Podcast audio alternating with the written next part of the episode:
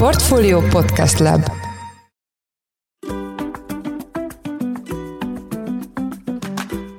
Mindenkit üdvözlünk, ez a Portfolio Business Podcast új adása, amely a Magyar Fejlesztés Ösztönző Iroda támogatásával jelenik meg. Én Szász Péter vagyok. A NATO innovációs ökoszisztémájának magasrangú tagjai Budapesten találkoztak még szeptemberben, néhány héttel ezelőtt. A jelenlegi geopolitikai környezetben talán nem is nagyon kell magyarázni, hogy mi a hadi innovációk jelentősége, és az is érthető, hogy miért keresik az európai országok azokat a kutatásfejlesztési lehetőségeket, amelyek megerősíthetik a védelmi képességeiket.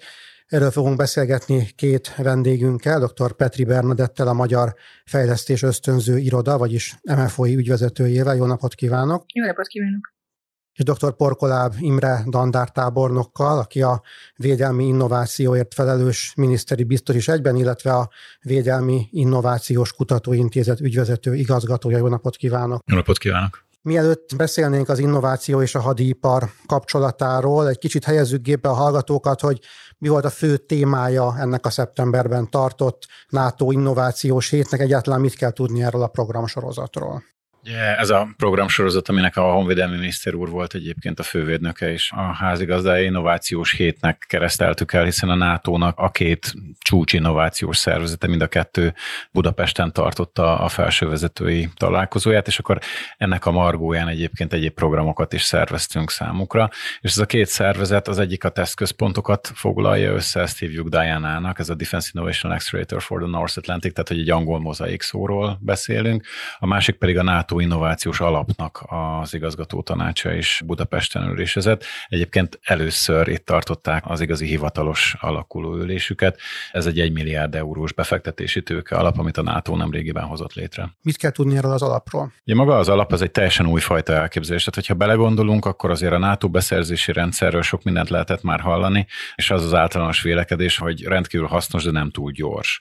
És éppen ezért újszerű módszereket kezdett el keresni a NATO arra vonatkozóan, hogy hogyan lehet lehetne kisvállalkozásokat nem csak hogy megszólítani, de felkarolni és őket finanszírozni. Éppen ezért az elejétől fogva egyfajta szimbiózisban jött létre a két szervezet, hiszen a Diana az, aki kiírja a kihívásokat, megszólítja ezeket a kisvállalkozásokat, és a kezdeti finanszírozást, illetve az oktatást is biztosítja számukra. Viszont a NATO innovációs alap az, aki, aki hosszú távon tervez, és hosszú távon fog befektetéseket eszközölni, tehát hogy a további befektetésekben számíthatunk elsősorban rájuk. Azt azért még hozzá szeretném tenni, hogy nem önmagában ezek a befektetések garantálják azt, hogy egy cég boldogulni tudjon a piacon, hiszen amin már van egy úgynevezett védelmi pecsét, vagy, vagy védelmi célú befektetés, ott azért a civil tőke alapok is sokkal nagyobb hajlandósággal fektetnek be. Hol tud csatlakozni ehhez az MFOI? Nagyon lényeges, hogy a NATO ilyen típusú finanszírozási eszközei szinte nagyon hasonló címzeti körrel rendelkeznek, mint az Európai Védelmi Alap, ugyanakkor az Európai Védelmi Alap mégiscsak más,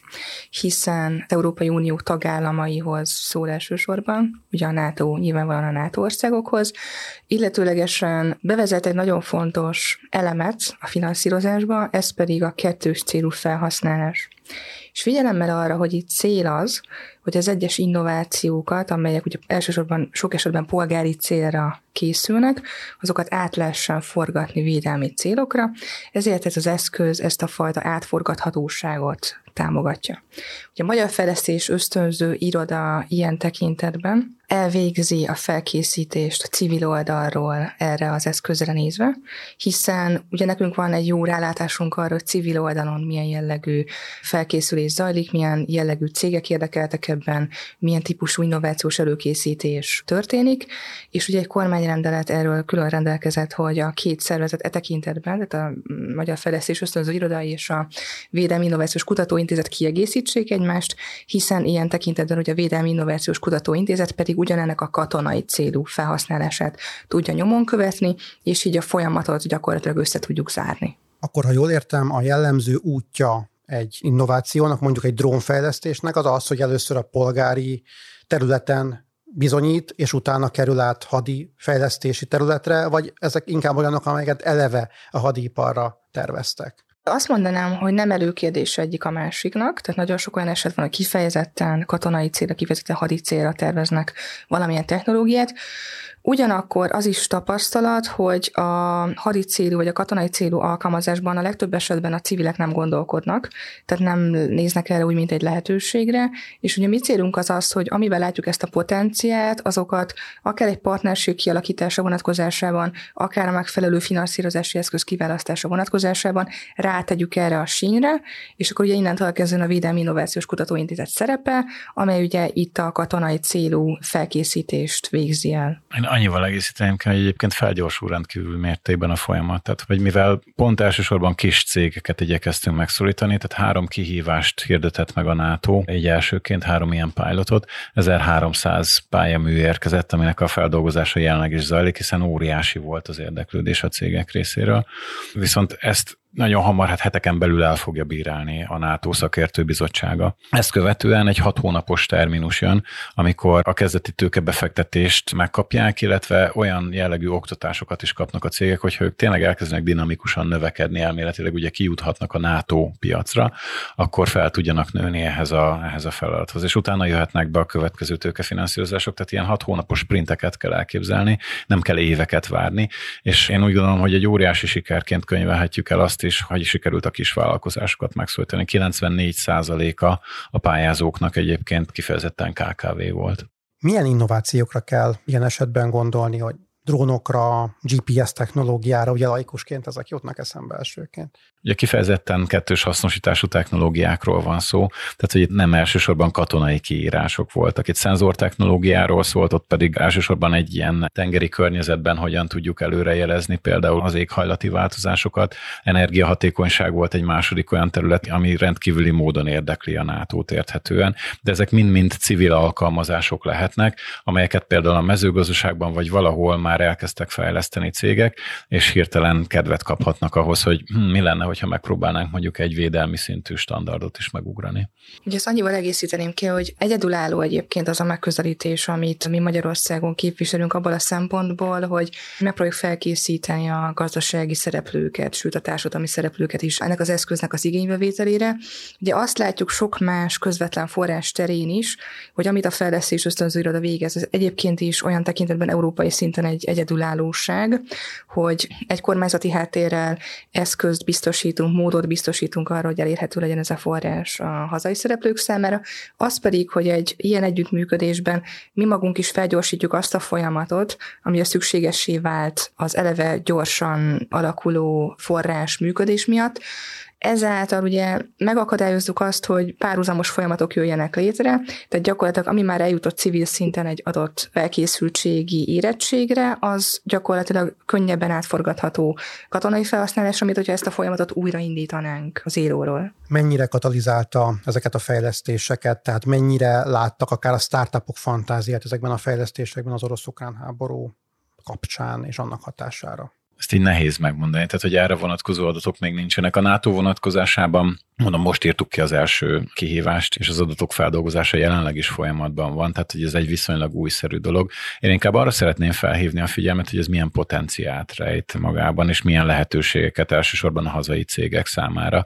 Hiszen itt arról van szó, hogy azok, akik beválogatásra kerülnek, és ugye most kihívásonként tíz nyertest fognak hirdetni, azok bekerülnek a NATO-nak az inkubációs programjába, és azok a tesztközpontok, amik felajánlásra kerültek a, a NATO Diana számára, egyébként több mint száz tesztközpontról beszélünk, összességében, és 12 accelerátorról fogják végrehajtani ezeknek a cégeknek a fejlesztéseit. Tehát, hogy szakértői tapasztalatot, tesztkörnyezetet is biztosítanak a számukra, ahhoz, hogy minél gyorsabban tudjanak haladni. És képzeljük el, hogy 2025-re, amikor a Diana eléri a teljes műveleti képességet, akkor már 10 ilyen meghirdetett pályázat lesz. Tehát, hogyha egy ekkora érdeklődést tudtak generálni már rögtön az elején, amikor még viszonylag kevesen hallottak róla, nem voltak meg a bevett folyamatok, nem látják a cégek pontosan, hogy hogyan tudnak kapcsolódni ezekhez a folyamatokhoz, hogy micsoda erőket és kreatív energiákat szabadíthat fel egy ilyen program, és addigra egyébként már meg lesz az a tapasztalat is a most jelentkezett cégek részéről, akik szintén meg tudják majd osztani a korábbi tapasztalataikat azokkal, akik most akarnak pályázni. Rendkívül lényeges az is, hogy az a fajta érdeklődés, ami például az Európai Védelmi Alapot kíséri, az nem csak abba az irányba katalizálja a folyamatokat, hogy meglévő civil innovációkat át lehessen katonai célra fordítani, hanem fordított irányban is. Ugye miért történik ez? Elsősorban azért, mert a felkészülés a védelmi alapra, amely egyébként nem csak meglévő technológiákat, hanem már korai stádiumú módszertani előkészítést is finanszíroz. Gyakorlatilag pont azt a szektorok közötti együttműködést segíti elő, amely például egy horizont pályázatnál óhatatlanul szükséges.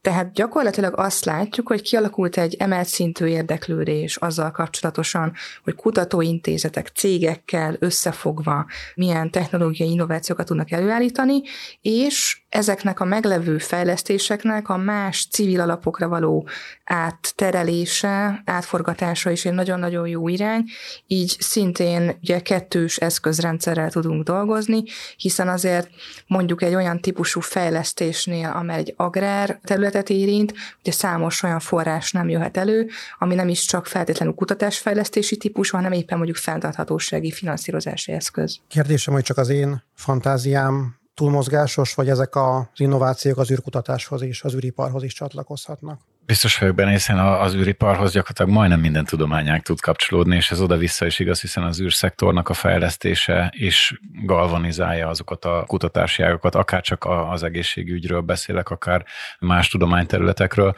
amik összekapcsolódnak. De ha most konkrétan egyet szeretnék a mostani NATO kihívások közül megemlíteni, akkor az információbiztonsággal kapcsolatos kiírás biztos, hogy kapcsolódik majd ehhez, hiszen kommunikációról beszélünk nagy részt az űrszektorban is, és ennek a fejlesztése az egy kiemelt feladat. Másik oldalról pedig az Európai űrprogram, aminek ugye számos olyan eszköze van, amely releváns ebből a szempontból is.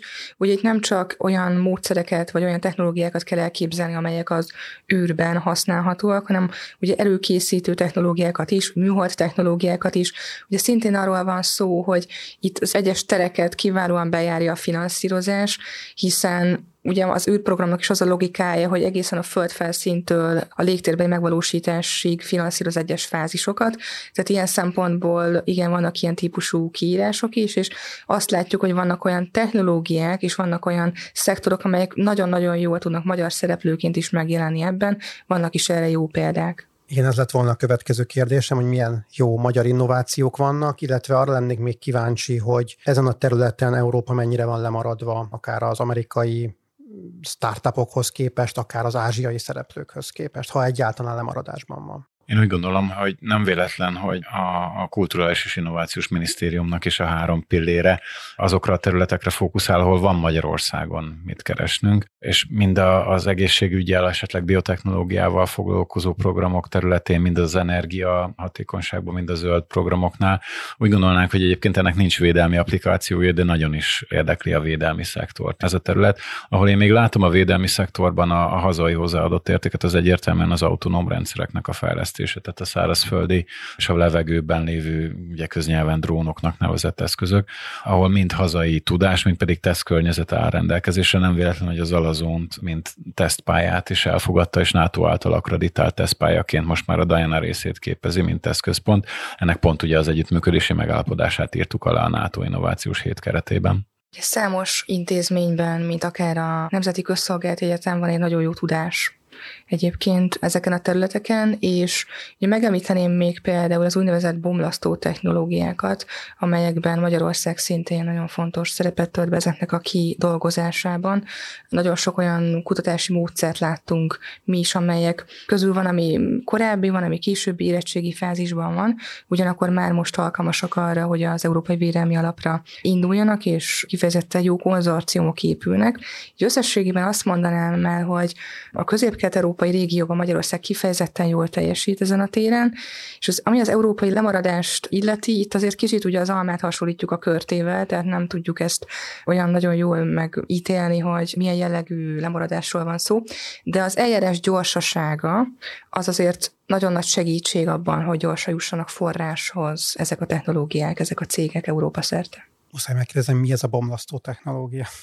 Ugye ez vissza tudnék menni egy picit, hogyha visszatekerem az időkerekét, akkor arról van szó, hogy például a NATO oldaláról nagy platformokban, fegyverrendszerekben gondolkodtunk. Tehát, hogyha most nagyon lesarkítom a dolgot, akkor ugye tankok, repülőgépek, stb. Ezeknek az előállítása, kutatás, fejlesztés azért nagyon hosszú idő. Tehát mire egy ötödik generációs repülőgépet kifejleszt valaki, ez akár évtizedekig is eltarthat, és utána ezt a technológiát megvásároljuk, és mondjuk a következő 30-40 évre rendszeresítjük a haderőben. A NATO-nak egyébként egy négy éves tervezés tervezési ciklusa van erre, ez a NATO védelmi tervezési folyamat, ami egy politikai iránymutatással kezdődik, de ezt követően azok alapján, a trendek alapján, amit a NATO transformációs parancsnoksága előre lát, és mondjuk a következő húsz évre elemez, hogy, hogy milyen kihívások várhatóak, de megpróbálnak képességeket fejleszteni.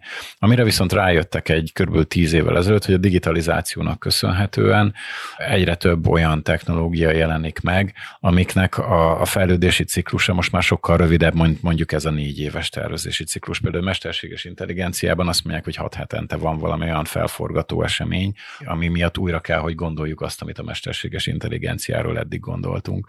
És éppen ezért a NATO jelenleg kilenc kategóriában határozott meg olyan technológiákat, tehát egyébként a már korábban említettek, tehát hogy az autonóm rendszerek, a biotechnológia, a mesterséges intelligencia is benne vannak, de ide tartoznak például a kvantum számítógépek, vagy akár a hiperszónikus eszközök is, ami iránt a NATO kifejezetten érdeklődik, és arra ösztönzi a nemzeteket, hogy próbáljanak meg hazai képességeket is fejleszteni annak érdekében, hogy ezeket a technológiákat világszínvonalon is képesek legyünk előteremteni és fejleszteni. Egy magyar cég, akár egy startup abban gondolkozik, hogy pályázik az alapforrásaira, hol tud segíteni neki az MFOI, hova kell fordulnia, és mennyi időt vesz igénybe. Tudom, hogy ez nehéz kérdés nyilván, de mennyi időt vesz igénybe a kigondolástól a konkrét megvalósításig egy átlagos projekt. Ja, nagyon nehéz tipizálni. Eleve másfajta érettségi szinten érkeznek az egyes cégek ebbe a folyamatba. Én azt gondolom, hogy a felkészülést azért időbe meg kell kezdeni, tehát olyannyira, hogy már a jövő évi kiírásokra nagyjából jelenleg el kell kezdeni, hogy érdemben megtörténnek a konzorciumépítés. Ugye ez a legtöbb esetben már vannak partnerségi viszonyok, hiszen ezek pont olyan technológiák, amelyek ugye óhatatlanul különböző kooperációban zajlanak, tehát lehet mire építeni. Ugyanakkor én azt gondolom, hogy annak érdekében, hogy adott esetben már egyes fázisokat rá tudjunk forgatni más típusú kiírásokra, előre kell gondolkodni. Tehát mi olyan ügyfeleket, olyan cégeket, akik azzal érkeznek, hogy őket kifejezetten érdekli az Európai Védelmi Alapnak a kiírása, vagy érdekli a NATO finanszírozási kínálata, azt mondjuk első ízben, hogy nézzük meg, hogy hová jó még ez a projekt, hiszen az a felkészülés, az a munka, amit elvégeznek már egy más kiírásra, az egyébként is azt a célt szolgálja, hogy felhasználható legyen majd a védelmi alapra, vagy akár a NATO-ra. Éppen ezért ugye senkit sem akarunk többször dolgoztatni, a jó minőségű felkészülést el kell végezni minden esetben. Fontos, hogy a projekte olyan szempontból pontos legyen és kidolgozott, hogy megfelelő számítások, előkészületek legyenek, hogy az olyan típusú pályázat, ahol kifejezetten favorizált az egyetemekkel, kutatóintézetekkel való együttműködés, ez nagyon-nagyon lényeges, illetve a nemzetközi kapcsolatépítés, tehát anélkül meg gyakorlatilag nem is, nem is működik a dolog. A Védelmi Innovációs Kutatóintézet miben tud segíteni a feltörekvő cégeknek? Ugye a Védelmi Innovációs Kutatóintézet, vagy ahogy mi nevezzük a Wiki, ugyanúgy megtalálható a nagyobb közösségi média platformokon, illetve természetesen a defenseinnovation.hu oldalon is lehet nézni, és három olyan területet tudnék említeni, ami miatt már most érdemes nyomon követni minket. Az egyik múlt héten volt két saját kihívásunk egyébként, Micromobility és az okos ruha projektek kapcsán írtunk ki hazai cégeknek, és jelentkeztek is ezekre a pályázatokra. Ezekben még többet fogunk egyébként jövőre kiírni és lehetővé tenni. A második az kormányrendeletben egyébként a, a védelmi vonatkozásban természetesen az Európai Védelmi Alappal szintén mi foglalkozunk, és elkezdtünk már idén is workshopokat tematizáltan létrehozni, tehát hogy azokra a legnagyobb területekre, ahova a legtöbb pénzt csoportosítja az Európai Unió abban az évben, kb. február környékén szintén elkezdjük majd a workshopokat. Ezek elsősorban tájékoztató jellegűek. Itt vannak olyan cégek, akiktől lehet már többet tanulni, természetesen mi is elmondjuk a folyamat lényegét, és nagyon fontos, hogy időben elkezdjük, hiszen erről már szó volt, hogy ez egy viszonylag hosszadalmas folyamat ahhoz, hogy novemberben nemzetközi partnerekkel együtt közösen be lehessen adni egy pályázatot, ahhoz nem lehet elég korán kezdeni ezt. Tehát, hogy ebben tudunk segíteni, illetve egyre inkább kapunk megkereséseket, hogy a NATO Diana kihívásokhoz hogyan lehet csatlakozni, és ezzel kapcsolatban is egyre több olyan információs rendezvényt fogunk tartani, amiben elmagyarázzuk a cégeknek, hogy milyen feltételei vannak ennek, illetve hogyan tudnak ők felkészülni arra, hogy még sikeresebbek lehessenek ezeken a pályázatokon. Köszönöm szépen dr. Petri Bernadettel, a Magyar Fejlesztés Ösztönző Iroda ügyvezetőjével és dr. Porkoláb Imre Dandár tábornokkal, védelmi innovációért felelős miniszteri biztossal beszélgettünk, aki egyébként a Védelmi Innovációs Kutatóintézet ügyvezető igazgatója is. Köszönöm szépen, hogy elfogadták a meghívásunkat. Köszönöm szépen. Köszönöm. Ez volt a Portfolio Business Podcast adása. A műsor elkészítésében részt vett Bánhidi Bálint, a szerkesztő pedig én voltam Szász Péter. Új műsorral hamarosan jelentkezünk. Addig is minden jót, sziasztok!